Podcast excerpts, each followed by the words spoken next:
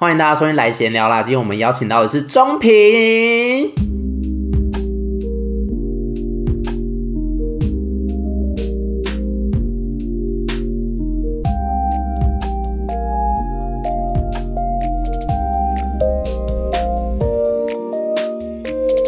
Hello，大家，今天我们来闲聊啦，邀请到的是我们的中平仙女。Hello。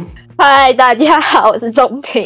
OK，钟平要不要先跟我们自我介绍一下呢？你是谁？为什么你会被我叫做仙女呢？我也不知道为什么会被叫做仙女。我觉得、就是、因为你真的好美啊！好哦，谢谢。不客气。好，自我介绍，不要多废话。好，嗯，我现在在读音乐系，在北艺读，然后大学是师大的，然后主修小提琴，对，然后还会弹一下钢琴，虽然很久没弹了。OK，目前的钢琴视谱能力应该是比我低落很多。我觉得要比你强也不容易啊。OK，谢谢。那今天找钟平来是希望他可以聊一聊，就是跟音乐相关的事情，因为我觉得我们很常会有一些深入的对谈，就是关于台湾到底小朋友为什么要学音乐啊，或者是一些台湾小朋友学音乐到底会有什么问题。那你我你要不要先讲一下，说你那时候为什么会开始想说，哦，那我想要来选个音乐系，读个音乐班这样子？其实我进音乐班也是糊里糊涂的。那时候我大概二年级的时候，国小二年级，我妈就送我去音乐教室，还有比较专业的音乐班小琴老师家里学。然后很神奇的是，去考音乐班考试的时候，我甚至自己都不知道那是一个进音乐班的考试，我就以为我只要去那边拉个琴，然后不知道为什么下面好多人在听。然后好多人小朋友在那边考试，然后拉完我就说可以走了吗？我是根本不知道那是一个考试，我自己其实也不知道那个叫做音乐班，就非常神奇。然后我就觉得，哎，为什么我妈要做好多手续啊？然后还要特别转学到新竹市的学校让我去念？OK，那你那时候有觉得，哎，你的人生就是会一直接触到音乐这件事情，会让你觉得开心，或者是会让你觉得，呃，好像有点烦躁吗？没有哎、欸，我其实老实说，真的没什么感觉。然后我就觉得学校三年级开始会有很多跟音乐相关的课程，我就觉得跟一年级跟二年级好像不太一样，就没什么太大的心情起伏这样子。那你是从什么时候就是开始意识到说，哦，我自己其实是一个音乐班的学生，然后我未来可能就是会往音乐系这个方向走呢？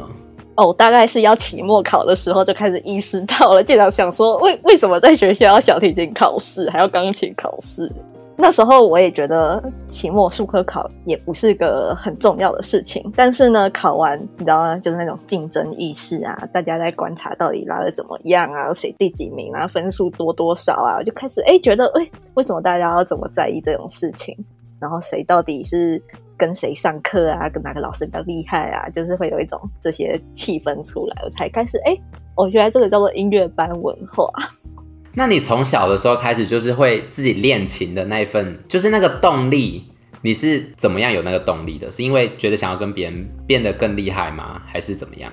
其实我得老实说，我小时候不是一个主动练琴的小孩，就是基本上就是当成功课一样，然后要去完成它。因为其实我老实说，我小时候并不是一个对音乐有什么特别追求的小孩，我就只是交差了事而已。因为那时候其实对音乐也没有说特别的热爱。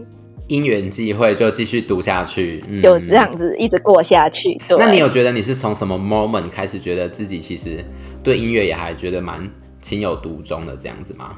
哦，其实真正的那个 moment 是到上大学。虽然这样讲很不好，但是我国中跟高中就觉得音乐好像已经成为我的一部分了。那时候我国中跟高中其实有考虑说要不要转普通班，但是那时候想象如果我的生活中没有拉小提琴的话，我会觉得有点空虚，这样子就觉得他好像就你的朋友，然后如果你不再读音乐班，他好像就越离你越来越远去了，这样。就好像你会被切割出来的感觉。对，然后那时候会真的意识到自己非常喜欢他，其实是要谢谢我大学的小提琴老师，因为其实我大一的时候也开始在想未来的路嘛，就比如说未来的职业啊，或研究所有没有要继续读这方面，我就在想说，我到底有多喜欢古典音乐这件事情，真的值得我以后，然后一直做下去吗，然后一直在尝试不同的东西呀、然后去修很多不同的系上的课。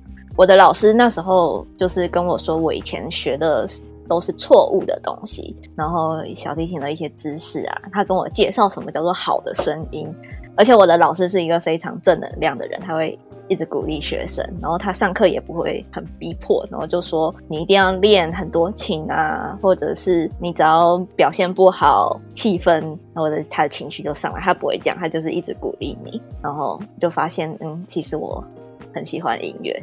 很喜欢音乐是指哪个层面上面的很喜欢音乐？是觉得它呃很美，你可以欣赏，还是你觉得你的生活就是需要有音乐这样子？应该是说我，我很喜欢它声音传出来的能量，然后我觉得如果之后没有从事这方面的工作的话，我会觉得会是人生一大遗憾这样子。我觉得还要再提的另外一个很重要的 moment，就是除了我的小提琴老师一直鼓励我。带给我很多正能量之外，再来是我休学那一年，我去德国嘛，我现场听到柏林爱乐的演奏，哦，我只能说真的是超级感动，感动到不行。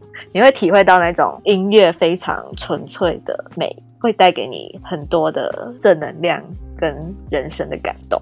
这样子会听起来很浮夸啦，但是真的那一刻是这样子。然后我就觉得，哇，这个东西真的是很棒，我会想要一直做下去。那算是一个真正的决定的 moment，这样子。那你可以跟我们讲一下那个当下你大概的情绪是什么吗？就是可以把它讲得更具体一点。嗯，因为乐团它其实是很多不同的乐器同时一起演奏嘛。那如果要每个部分、每个团员都很尽责任的。或者是很有能力的，把他们的 part 做到最好，这件事其实是非常不容易。因为你想，一个乐团可能有七十几个人嘛，然后不止首席要认真，中间的团员或者是坐在后面的团员，他们都要非常在大家的这个意识里面。那当大家真的有能力，并且愿意做到好的时候，然后在那个音很设计良好的音乐厅里面，你会听到一种声音。很纯粹的传达出来，因为其实声音要好听，尤其是古典音乐，它必须非常的具有共鸣。那要怎么样具有共鸣呢？就是说，第一个，你的音准要非常的准，然后再来很多技巧上的东西，大家要非常一致，然后还有美感上、线条上的东西，那他们可以做到那样所传达的纯净的那种共鸣感。其实我只能说，现场感受真的是非常不一样。很难用言语形容，就是你会很感动这样。就是你的意思是说，乐团的感动有时候是大家一起呃同心协力，以自己最好的能力把那个音一起传递出来的那个能量，很感人，是这样子吗？嗯，其实不只是要大家尽自己所能，也要很现实的，大家有那个高度的能力去做。那你会觉得就是？呃，如果我们跳到一些比较一般人的角度来说好了，你会觉得他们应该要怎么样去接触这个古典音乐呢？就是他们一开始可能像比如说我爸妈好了，他们可能就是有时候在车上听九零点七，那可能听一听就会觉得，哎，听了就没什么没什么意思，那可能就跳掉了，你知道吗？就是它很难入门，因为你很难说，比如说哦，我今天听到一首。奏鸣曲好了，或是一首协奏曲，你就觉得哇，它好好听，这样子，它不是一件非常好去欣赏的事情。如果以一个初学者来说，那你会觉得大家应该要从什么样的切点来进入会比较好上手呢？其实我想先跟大家说，因为我接触很多人，他们问我说：“哎，你觉得怎么听古典音乐比较好？”然后他们很快哦，下一句就会说：“啊，我觉得我都听不懂，觉得还是算了啦，这样子。”那我其实这样子接触一般人之后，我会觉得其实大家不必要把古典音乐想成那么束之高阁的东西，你知道吗？大家已经有很多先入为主的概念，就觉得那个我一定听不懂，或者是那个是太高尚的东西，我一定接触不了。很多人会有这样的心态，就造成他们已经把自己先 locked，然后就会不敢去触碰它。就是已经先有一个先辈的那种偏见了。对，那我觉得大家真的不用这样，你就是像你平常听音乐一样，就上 YouTube 搜寻，你其实就可以慢慢听，然后慢慢找。大家一定也是平常听音乐就是慢慢听每个歌手嘛，看自己喜欢哪一个，然后再去可能 YouTube 的推播啊，或者是有很多其他类似的搜寻就可以接触到。我觉得首先真的要先抛弃自己的成见。我觉得有时候很难的是说，他们会觉得，就像你讲的，他们会觉得那个是一件很难上手的事情，所以也没有给自己一些机会去接触不同的作品。那比如说，就有点像是我想要举一下我自己的例子，比如说我之前自己在大学的时候，我有修爵士乐嘛。那在修那个爵士乐之前，我也不觉得我会听得懂爵士乐。就是我觉得爵士乐这件事情，虽然大家好像就觉得啊，就是咖啡厅那种放的音乐，但是其实你真的就是深入之后去呃去欣赏，或者是去学习。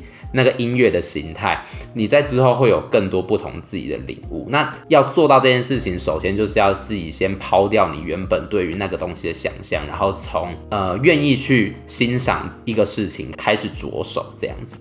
那你有没有想要就是推荐大家，如果是一些比较嗯初学的人，他们可以听什么样子的曲子，或者是听什么样子的作曲家呢？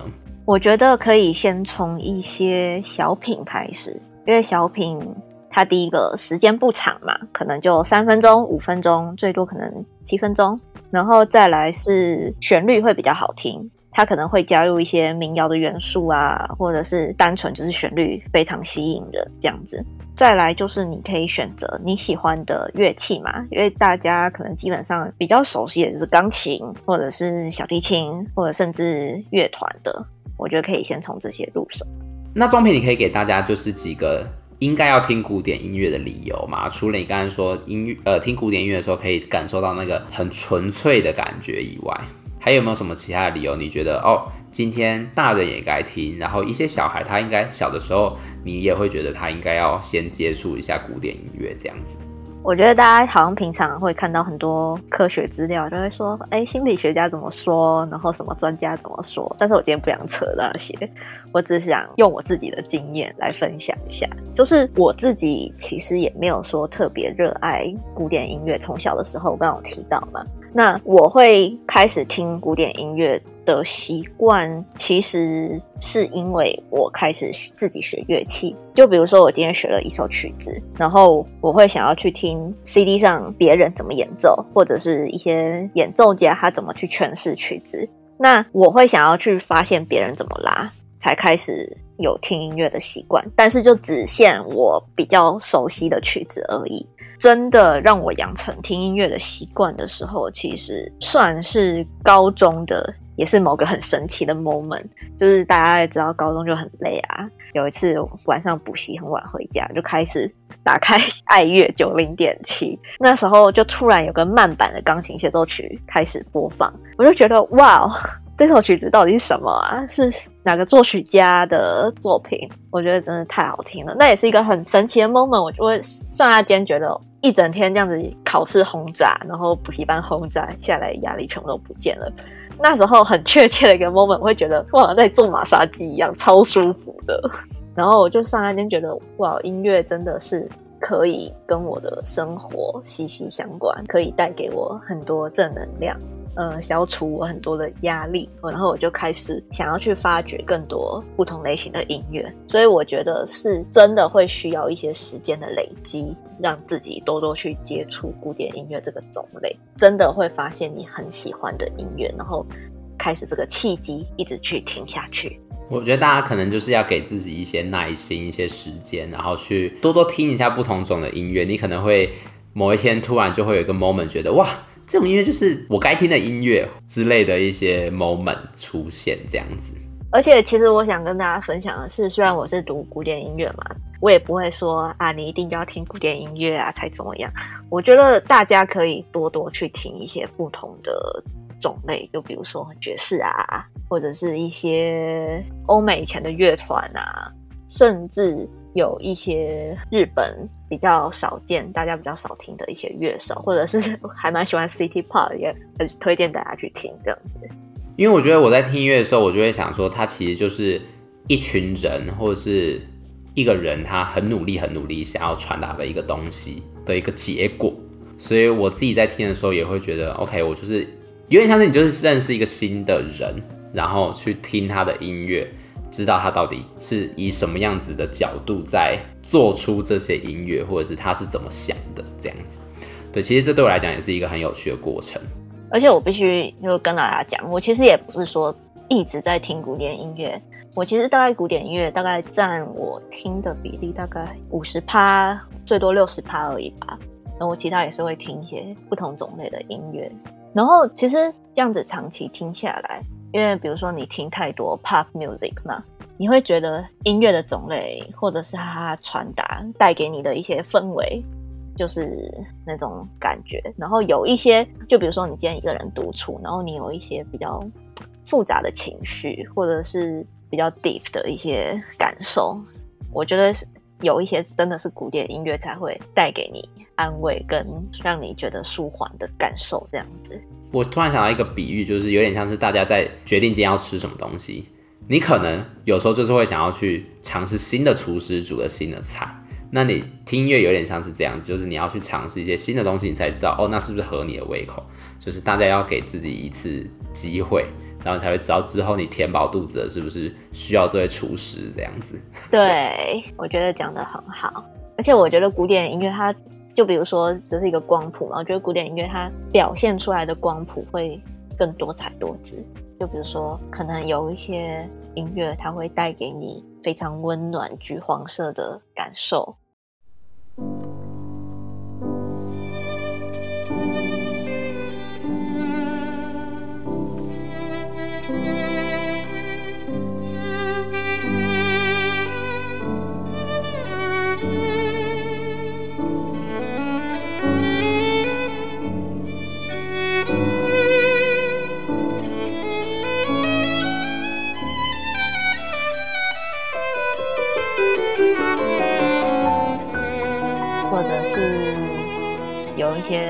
是那种很内敛，但是其实你的内心非常波涛汹涌的一种感受。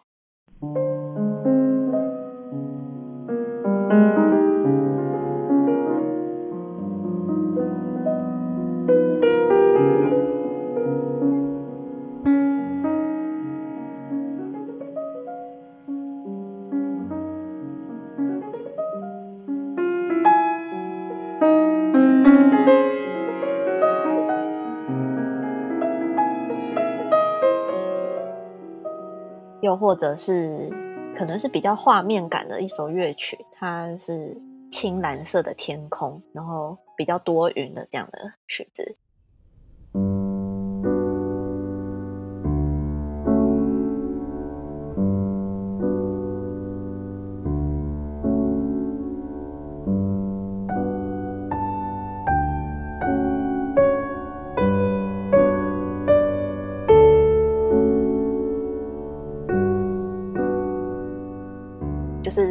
会带给大家很多不同的画面。如果大家可以呃多多听，然后其实有一些音乐真的会带给你一些新的世界。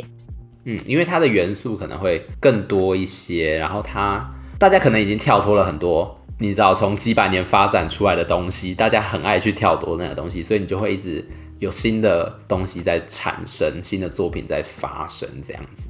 对，我也觉得这件事情非常有趣。希望大家可以开始慢慢的点一些古典音乐听啊，不喜欢就算了，也没什么嘛。反正对啊，反正就是因为有那么多曲子，所以你其实不喜欢就算了，你就是跳下一首就对了，这样子。对啊，嗯，就是大家不要有太有成见了，就点进去听就好了。对啊，像我们应该很常听到一些作曲家，虽然他有名的要死，但是我们还是听到听两句就觉得啊，可是我不行。这应该也是我们很常很常会遇到的事情。那接下来想要问中平，就是你觉得，比如说像我们竹中好了，我们竹中普通班的音乐课就是在教什么？OK，这是大三和弦啊，小三和弦啊，大调啊，小调。但是以我自己来看，那个对于对于一个我有学过钢琴的来说，当然是很简单嘛，对不对？但是对其他人来说，这对他们来讲一点意义都没有啊。那为什么你觉得台湾的音乐教育从小朋友或者是甚至到高中了，他们可以怎么改善这件事情，让他们变得比较呃？有趣或有意义呢？我觉得这也是我一直觉得高中或者说普通班音乐课的问题。就像你说大三和弦嘛，他们就已经不 care 古典音乐，那他们 care 大三和弦跟小三和弦的差别，或者是声音上的差别，他们会觉得有有干嘛吗？对他们生活也没什么帮助嘛，对不对？所以其实那时候我上教育学程啊，然后要去试教的时候，老师都会叫我们写一张表格嘛，然后表格都在写说，哎，你的教学宗旨是什么？你的课程目标是什么？我都会写说，让学生对古典音乐有一点兴趣，或者是至少愿意去听，走进音乐厅去听这样子。我觉得这个追根究底就是音乐课最重要的目的。像那时候我读高中音乐班的时候，老师又拿你们普通班的题目来考我们哎，而且那个真的是哇嘎超难哎，连我音乐班的都不会。我想说，你们为什么要去认识歌剧哪一出？哪一个角色他在里面唱了什么，我都不知道，你们干嘛要知道？而且知道了可以干嘛？我都觉得超夸张的。对，就是他还会教你说，OK，这首曲子到底是什么样子的曲式啊？是奏鸣曲啊、协奏曲啊什么之类的。可是我觉得这个都不重要。对，我觉得最重要的是要怎么样让学生对音乐有兴趣。今天 even 就算不是古典音乐，你也可以拿一些爵士或者是流行音乐。然后来跟学生谈论啊，这样他们是不是切入点或者是进入的 moment，他们会比较有兴趣？那你讲的这些所谓的音乐知识也可以在里面教啊。为什么一定要古典音乐？他们只要开始对音乐有兴趣就好了。我觉得这个是可以思考的问题。就是台湾对于音乐这件事情，好像觉得有点局限，对不对？对，而且类型也很少。你可能从巴洛克古典。到浪漫最多好，那你可能到贝多芬后期，你就已经没有再教了，你就已经觉得哦，那已经是他们会听不懂的东西了。对，而且我觉得不用刻意一定要教一些知识类型的东西，就比如说你说的大三和弦、小三和弦，哪个作曲家有哪个作品，我觉得这些真的都不是最重要的。那你觉得他要怎么？他如果不教这些，他要怎么去评量学生呢？最简单的就是。你就是最简单，如果你不要想太多，国小、国中就是有乐器嘛，对不对？或者是合唱唱歌嘛，每个人上去唱一首歌，或者是两个人唱一起唱，或者是直笛这样子。那我觉得，如果是我，我会想要请他们一个人分享他们最喜欢的音乐，不要有歌词的音乐，就算有歌词，我觉得也无所谓。但是他们的分享不能很空泛。就说啊，他就是很好听，或者是嗯，他就是很酷，这样子不能这样空泛，他必须要说，哎，他这首歌在传达什么？然后我可以举例很多方，为什么很酷？他的歌词你觉得哪里写的很好？然后你可以先举个例子给学生嘛，就说，嗯，我觉得。这首歌让我感受到什么样的颜色，或是画面，或者是让我想到某个情境，或者是想到我小时候的什么事，这种事情都是可以分享的。他必须要讲的很多，那如果他讲的不够多，我就会追问嘛。他追问回答不出来，或者是他真的掰不下去了，那就是可能分数就没有很高这样子。但是我不确定这个在实际的实行上面会不会被人家抨击，但是我会想要这样做。我觉得是一个好方法。只是就是会怕会耗掉太多时间，可是我觉得大家也应该要更有耐心的面对，就是尝试新事物的这件事情，大家都应该要有一点时间去好好的探索一下，我觉得啦。嗯，或者是说像现在 rap 很流行嘛，那如果他分享的时候，我就会说，哎，那你觉得这个 rapper 跟那个 rapper 差在哪里？那你比较喜欢哪一个？那他们。传达出来的跟他们表现出来的音乐，你觉得差在哪里？这样子就可以让他去思考一些不一样的东西嘛。OK，那我们今天就先说在这边吗？中平，你还有想要讲什么吗？嗯，我觉得差不多了。OK，那中评，我们今天就录到这边，我们跟大家说拜拜，大家拜拜。